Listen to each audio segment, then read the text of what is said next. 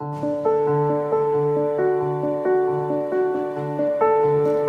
Santo Evangelio según San Mateo. Llegó Jesús a la orilla del mar de Galilea, subió al monte y se sentó. Acudió a él mucha gente que llevaba consigo tullidos, ciegos, lisiados, sordomudos y muchos otros enfermos. Los tendieron a sus pies y él los curó. La gente se llenó de admiración al ver que los lisiados estaban curados, que los ciegos veían, que los mudos hablaban, que los tullidos caminaban, por lo que glorificaron al Dios de Israel. Jesús llamó a sus discípulos y les dijo, Me da lástima esta gente, porque ya llevan ya tres días conmigo y no tienen qué comer. No quiero despedirlos en ayunas, porque pueden desmayarse en el camino. Los discípulos le preguntaron, ¿Dónde vamos a conseguir en este lugar despoblado panes suficientes para saciar a tal muchedumbre? Jesús les preguntó, ¿cuántos panes tienen? Ellos contestaron, siete y unos cuantos pescados. Después de ordenar a la gente que se sentara en el suelo, Jesús tomó los siete panes y los pescados, y habiendo dado gracias a Dios los partió, y los fue entregando a los discípulos, y los discípulos a la gente.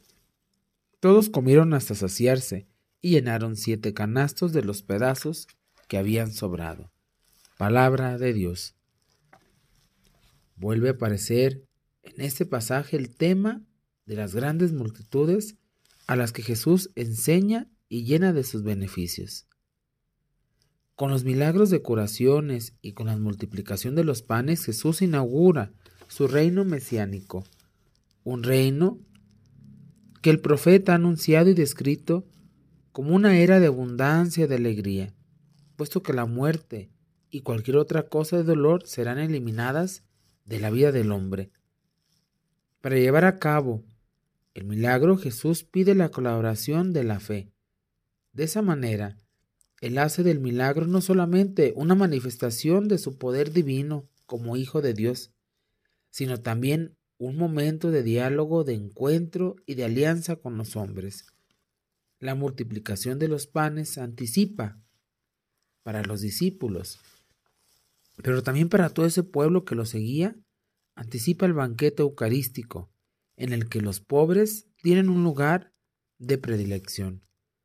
Te invito, hermano, hermana, en esta primera semana de Adviento, donde podemos hacer un propósito en nuestra vida de ejercer la caridad, que esa Eucaristía que vivimos cada domingo o todos los días se puede prolongar en la Eucaristía con el hermano más pobre y necesitado, porque el Señor siempre sabe multiplicar aquel que sabe dar a manos llenas.